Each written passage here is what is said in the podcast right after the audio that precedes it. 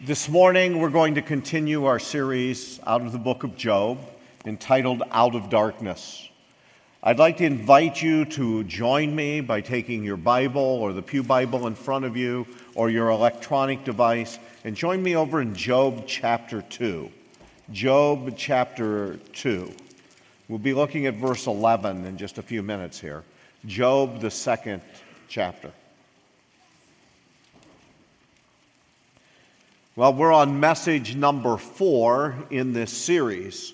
So far, we've talked about suffering in the world and the problem of evil in our world.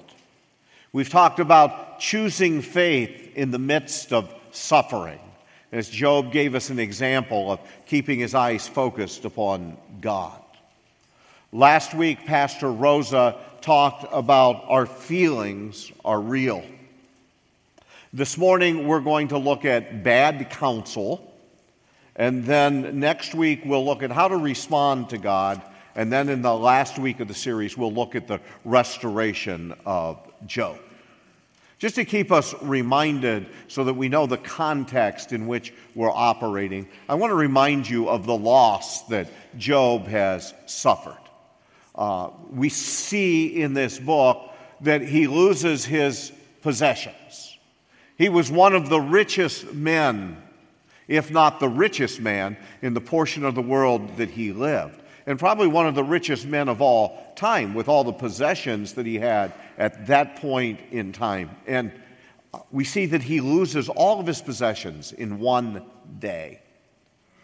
He loses his family the same day as a tornado comes and destroys the home that they were all gathered in. And 10 of his children die on that day.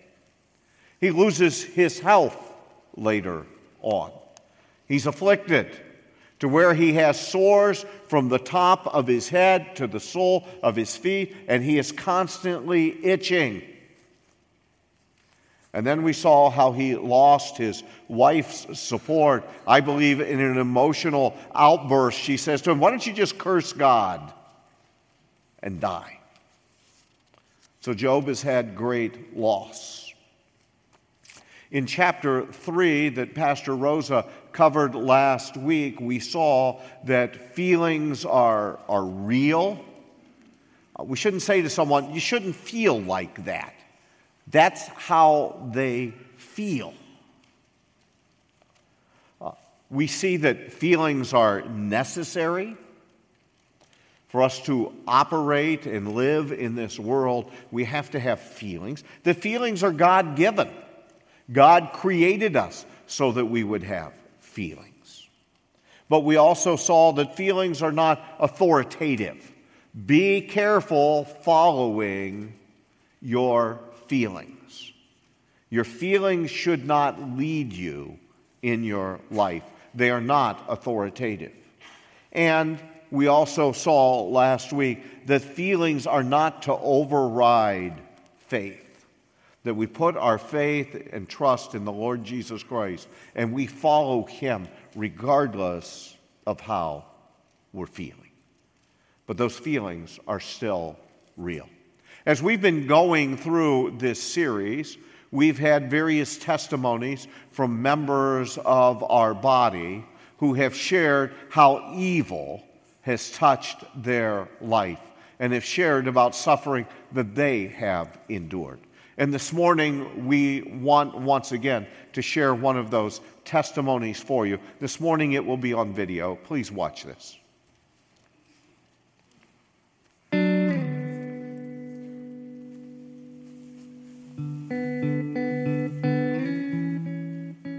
Hi, I'm Tyler Jones. And I'm Shannon Jones, and we've been married for seven years. And we had our first daughter in 2015. About two years ago, um, August of 2017, we were pregnant with our second child, and um, I had one morning realized that I couldn't remember the last time I felt the baby move. So we ended up making a doctor's appointment to check things out. I had looked at Tyler, and he gave me a thumbs up and a smile because he thought he saw a flicker of the heartbeat on the ultrasound. But when I looked at the doctor's facial expressions, um, his facial expressions were telling me something completely different. The doctor gently put his hand on my knee and said, Shannon, I am really sorry, but there is no heartbeat. And those were the worst words that we could ever possibly hear. So, Annabelle Joy Jones was born on August 26 into the arms of Jesus. Our grief journeys were very different from each other. I became very angry and bitter at God. Um, and I started really questioning his goodness. I felt like, how could he give us this precious gift just to take her away from us so soon? Um, Tyler's grandma was an encouragement to me during that time because she also had lost children and she told me to make sure I was still in the Word and that I was reading to my soul. But also, she had said that in her journey, she still knew that Jesus was the Messiah, that he died on the cross for her sins, and he rose again on the third day. And as I started processing what she said to me, I didn't really understand at first, like, what Christ's death and resurrection had anything to do with my suffering or my daughter's death. But that was the one truth that I didn't doubt in my life at that time. I knew that Jesus still was the Messiah and that he died on the cross for my sins and rose again and was still alive to this day. So I held on to that truth, hoping that it would bring me back the truth that God is good. About nine months to a year later, is when I finally started understanding that God's goodness was not based upon the good things that He gives us, but rather His goodness is based on the things that He doesn't give me, which is death and hell. I had to start looking around me and seeing I don't deserve a loving husband who leads us well, and I don't deserve healthy children. Um, and of course, I don't deserve eternity with Christ. And so, I'm so thankful now that my hope is in the fact that Christ died for my sins and that he rose again. And because of that, I know that I will be with Christ in eternity and I will get to be with Annabelle one day too.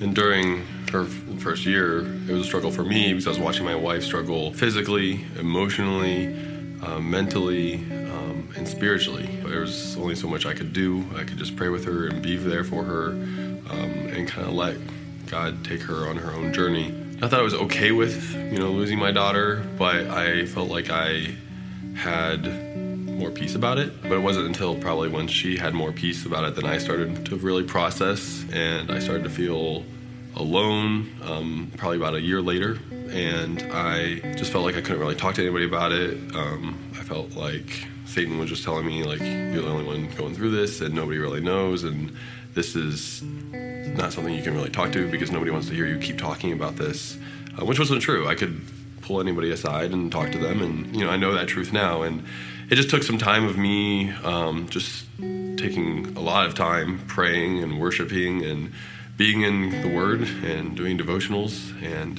um, just listening to God and through all of that.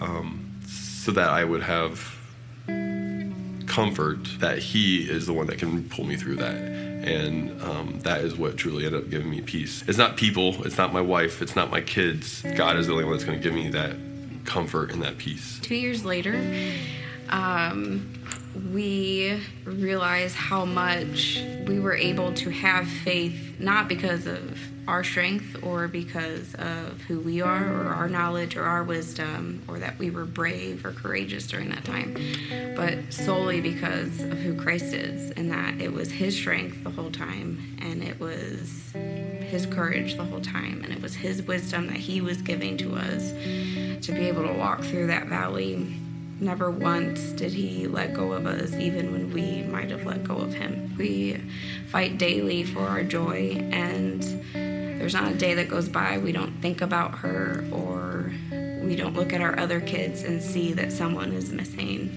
But we have hope and peace of knowing that we will be with her again in eternity. So, this is Mercy. She's our oldest daughter. And we chose her name because we are so thankful for God's mercy in our life. And um, she, during this time of suffering, was um, so compassionate to us. And God truly used her to show us um, that His mercies are really new every morning. This is a painting of Annabelle, and um, her name means grace and beauty, um, which is why we chose it. And Josiah's name means Jehovah has healed. Um, he has definitely brought us so much joy after we lost Annabelle. And we are so excited because we are expecting another baby boy in April.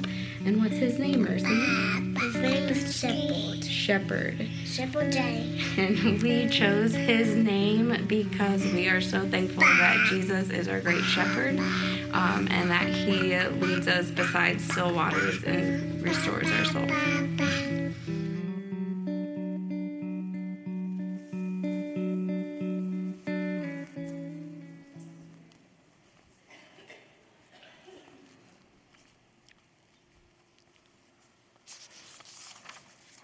So, if you were called to come alongside and to counsel this young couple while they were in the midst of their sorrow and their hurting, what would you say to them?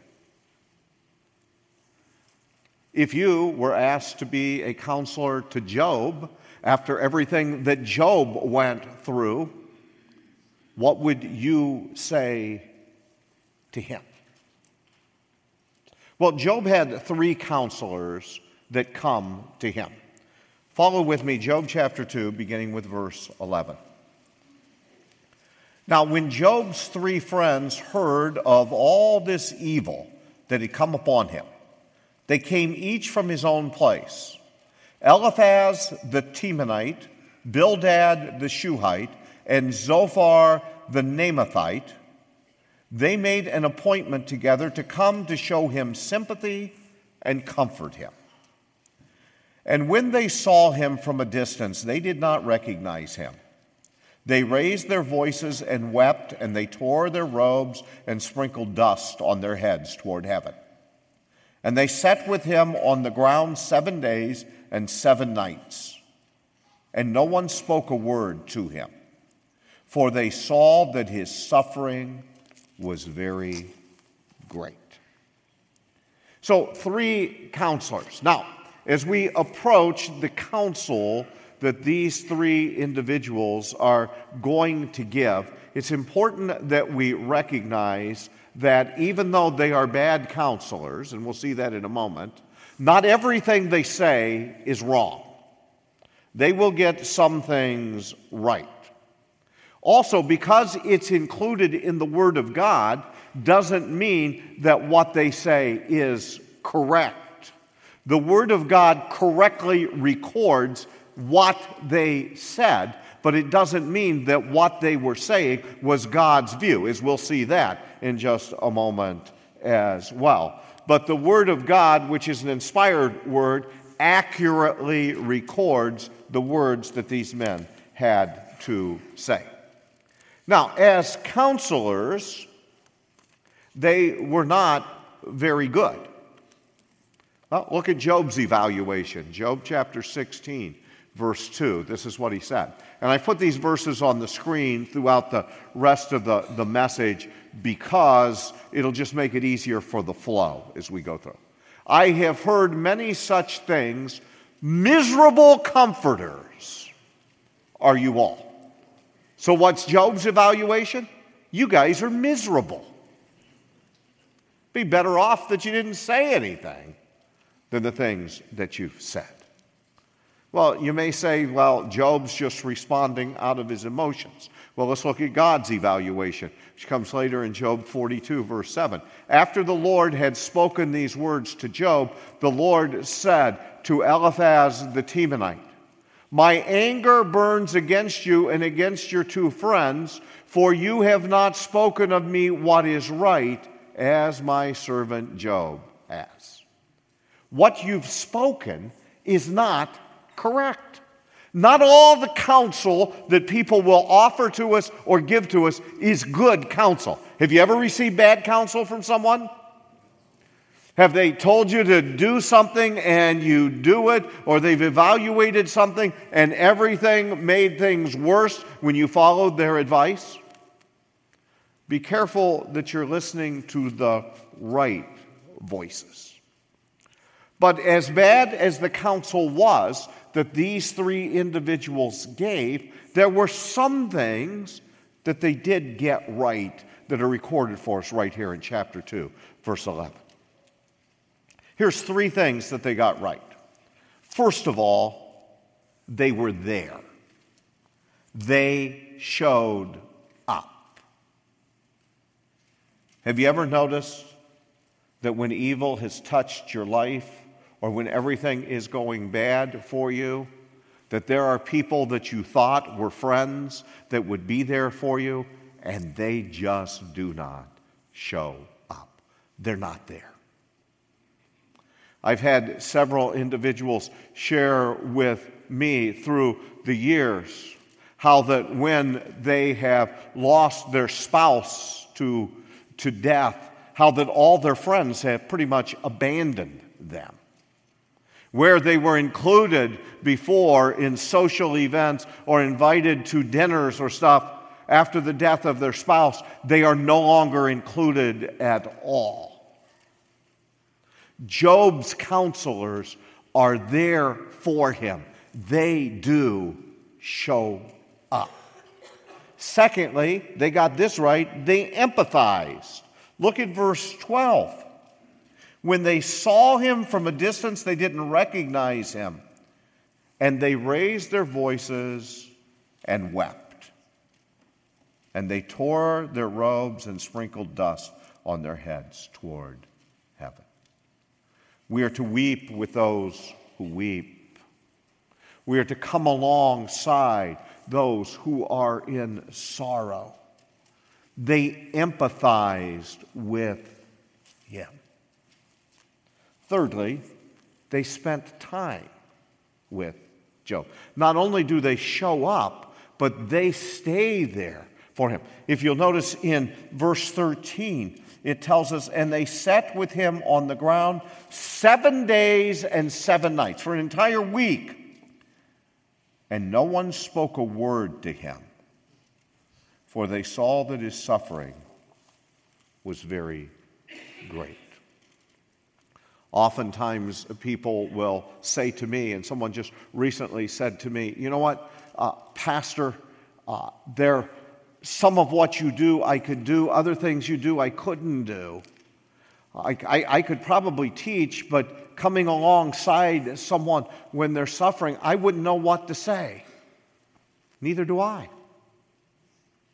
Don't think that your pastors have all the answers and that they know exactly what to say appropriately in every uh, setting. There are times that, that I go and I just pray to God, Lord, I don't know what to say. I don't know what to share. Please guide and direct me through this. Joseph Bayly, a man who lost three of his children, one at 18 days after surgery, another at five years of age from leukemia and a third at 18 years when he was in a sledding accident. Now, Joseph Bayly wrote several books. One of the books he wrote is A View from the Hearse. Joseph Bayly said that after burying one of his three sons, he was sitting torn by grief. He said, Someone came and talked to me of hope beyond the grave. He talked constantly and I remained unmoved except to wish he would just go away. Another came and sat beside me for an hour or more, listened when I said something, answered briefly, prayed quietly. I was moved. I was encouraged. Job's friends at the first part, get it right. They are there for him. Unfortunately, then, they moved from their silence into speaking. They would have been better off just to have remained silent. When you're counseling someone or when you're coming along beside someone, there's a point in time as the counselor that you have to make an evaluation. You know, what is the problem? What is the issue? Uh, what, how do I kind of size this up so that I can give some direction or some wisdom or some guidance to the people? So the three counselors, the three friends of Job, are going to each make their evaluation of Job's situation. First of all, we'll look at the evaluation of Eliphaz. Eliphaz. Now, the book of Job, from chapter 4 on, goes into a series of the counselors will speak, Job will respond to the counselors. And so Eliphaz will speak three separate times to Job. Right? First of all, in chapters 4 and 5, his evaluation is no one suffering can be innocent. In Job chapter 4, verses 7 and 8, this kind of sums up his argument here. Remember, who that was innocent ever perished? Or where were the upright cut off? As I have seen, those who plow iniquity and sow trouble reap the same. Job, you are suffering because you're guilty. You're not innocent. You have sown this, you are just reaping that which you have sown. That's his first evaluation. His second evaluation in chapter 15, when he speaks, is this No one who fears God can be suffering. If you are fearing God, you will not suffer. Job 15, verses 15 and 16. Behold, God puts no trust in his holy ones, and the heavens are not pure in his sight. How much less one who is abominable and corrupt, a man who drinks injustice like water? Job, you are reaping exactly what you have sown. You haven't feared God, so therefore, that's why you are suffering. And then in his third speech to Job, contained in Job chapter 22, his argument was anyone experiencing great evil had to do something very wrong. Chapter 22, verses 5 to 11. Is not your evil abundant? There is no end to your iniquities. For you have exacted pledges of your brothers for nothing and stripped the naked of their clothing.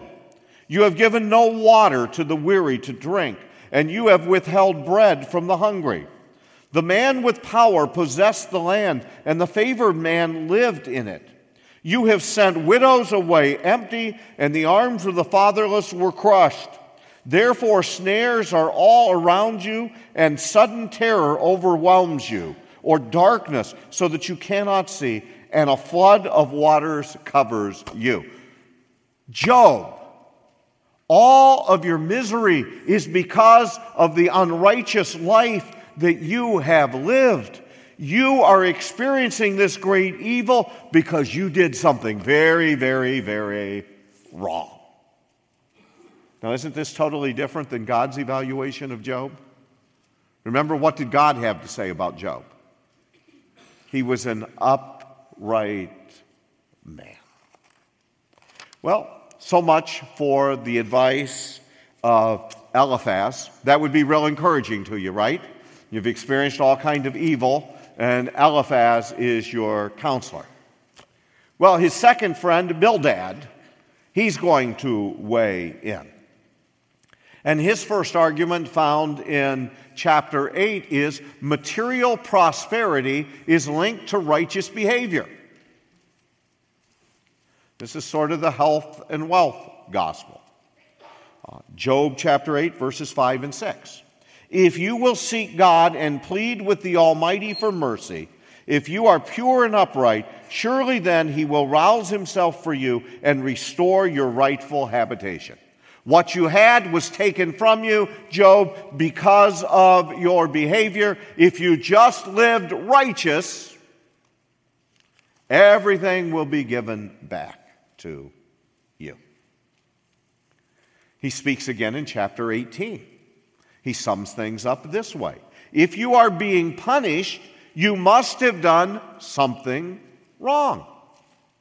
Chapter 18, verse 21. Surely such are the dwellings of the unrighteous. Such is the place of him who knows not God. You are suffering. All these calamities have happened to you because you do not know God. And then in chapter 25, he speaks for the third time. And this time, Bildad says, you cannot be righteous before God. Chapter 25, verses 4 to 6. How then can man be right before God? How can he who is born of a woman be pure?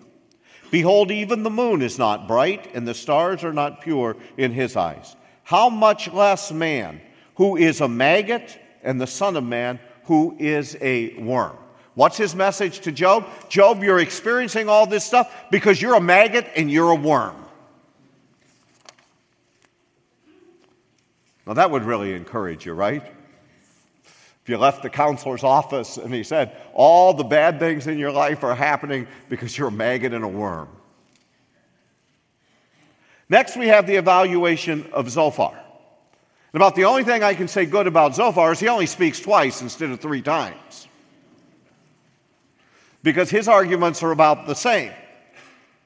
Because his first argument in chapter 11 is this Job, you deserve worse than you've experienced. Job 11, verses 4 to 6. For you say, My doctrine is pure and I am clean in God's eyes. But oh, that God would speak and open his lips to you, and that he would tell you the secrets of wisdom. For he is manifold in understanding. Know then that God exacts of you less than your guilt deserves. Job, you deserve to be treated worse. You deserve worse treatment than losing everything you own. You deserve worse treatment than seeing all 10 of your children die. You deserve worse treatment than physically failing. You deserve worse treatment than your wife telling you to curse God and die. Job, God's been easy on you so far. You deserve something worse. And then he speaks in chapter 20, and he says, You are suffering because of your wickedness. Chapter 20, verses 27 to 29. The heavens will reveal his iniquity, and the earth will rise up against him. The possessions of his house will be carried away, dragged off in the day of God's wrath. This is the wicked man's portion from God, the heritage decreed for him by God. You are only getting, Job, what your wickedness demands. See, Bildad, Zophar, and Eliphaz are all have the same mindset as they are evaluating the troubles of Job. And it's a, a mindset that often comes even from Christian people. That is, if you are suffering, it's because of your wickedness. Remember, the disciples asked Jesus about the blind man. You know, who sinned that this man was born blind? Did he sin or did his parents sin? That all evil in the world, all suffering in the world, is a direct response to personal sin or personal iniquity. See, it goes sort of like this the wicked suffer, the righteous prosper. God is righteous, God punishes sin and rewards righteousness. Sickness is punishment. So, what have you done wrong? I, I've seen this at play. Years ago, when I was pastoring another church, I went to the hospital. I've shared this story before. There was a lady in the hospital. She was having surgery the next morning. I went to see her that night to pray for her, and when I walked into her room, she was just crying uncontrollably. And I said, What's wrong? Well, so and so from our church was just here. And she told me if I would just repent of my sins, I wouldn't have to have my gallbladder removed tomorrow. See, that's how that theology plays itself out. Well, in chapter 32 of the book of Job, there's a fourth individual that shows up Elihu. He's a young man. Now, Elihu is going to put his finger on what the problem really is. He let the older men speak, but now he's going to sum things up. He is actually going to speak from chapter 32 through chapter 37.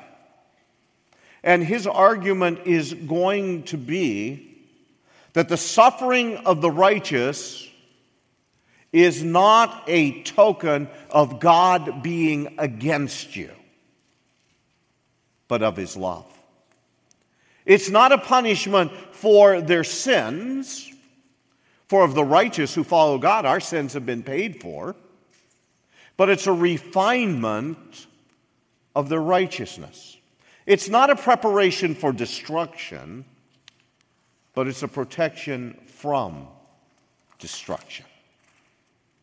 And Elihu, first of all, he's going to rebuke Job. Now, you remember at the end of chapter 2, as we read about Job and the evaluation, Job did not sin with his lips. And Job handled, as everything was poured down upon him, he handled things in a godly way. But throughout the book, as his counselors are telling him what a worm he is, what a maggot he is, how terrible he's behaved, Job defends himself before them. And as he defends himself, he quits focusing just on God and starts talking about his own righteousness. So at some point throughout the book, Job begins justifying himself rather than justifying God. And Elihu will tell him, chapter 32, verse 2. Then Elihu, the son of Barachel, the Buzite of the family of Ram, burned with anger. He burned with anger at Job because he justified himself rather than God. Now, how do we know this is correct? Because God doesn't rebuke Elihu as he rebukes the other counselors. The second thing that Elihu does is he speaks to Job's counselors, and he is critical of Job's counselors because they have no answers other than to blame Job. Job 32 3. He burned with anger also at Job's three friends because they had found no answer, although they had declared Job to be in the wrong. See what the counselors did? They don't understand what's going on. They don't have the perspective, the big perspective of God being at work. So when they see the trouble that Job is experiencing, they only have one answer for it. It's Job, it's because of your behavior, it's because of your sin, it's because of what you have done. Because in their minds and in their theology, they have no other way to explain evil. And so anyone who suffers must be guilty of sin. Earlier in the message, I talked to you about Joseph Bayly. In his book, A View from the Hearse, he tells the story of the day his son died from cancer. He had returned to the clinic to thank them for the kindness and care of his son. He spoke to the receptionist. She motioned toward a woman whose son was playing quietly with toys in the waiting area. He has the same cancer your son had, she said. Why don't you go over and see if you can talk with her? Bayly reluctantly went over to sit next to her, and he whispered to the mother out of the hearing of her boy, It must be hard bringing him here for the treatments. Hard? She turned with anguish in her eyes. I die every time I have to bring him in. What makes it worse is that I know he, it's not going to stop the cancer and that he's going to die uncomfortable, Bayly ventured. Still, it is of some comfort to know that when that happens, there is no more pain and suffering, and that they go to a better place. No, the hardness in her voice.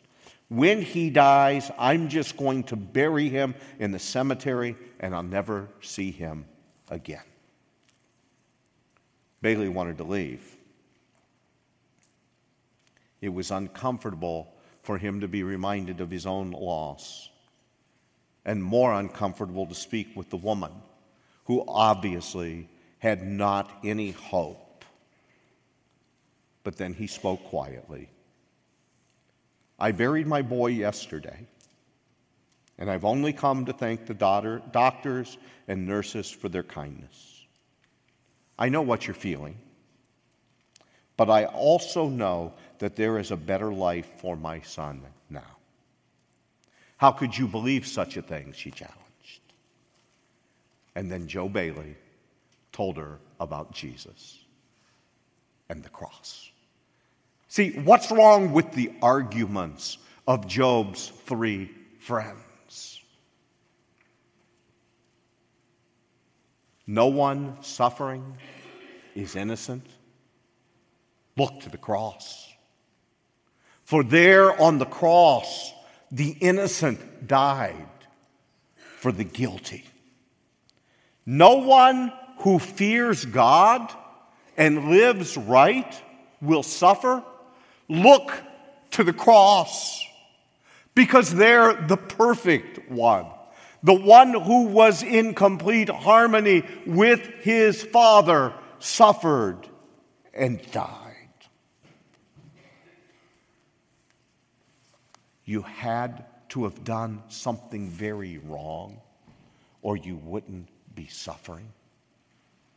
The one who was spotless and without sin was upon the cross. Look to the cross. Right living will make you prosper and will make you rich. Look to the cross. The one upon the cross did not have a place to lay his head. The one upon the cross was buried in a borrowed tomb. Look to the cross. If you're suffering, you deserve worse. Look to the cross.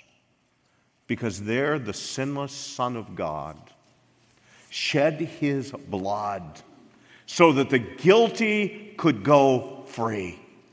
He took upon himself our sins so that all who will put their faith and trust in him will be able to live.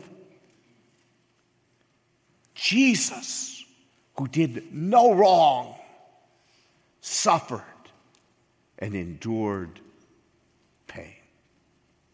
Look to the cross. If you're here this morning and you've never put your faith and trust in Jesus Christ as your Lord and Savior, and many times one of the big obstacles of people putting their faith in Him is that they, they, they have such a difficult time with this question of evil in our world and they can't understand it. Look to the cross. Jesus died on the cross to deal with evil and to deal with sin and to deal with suffering. And, dear Christian friend, whatever you may be going through,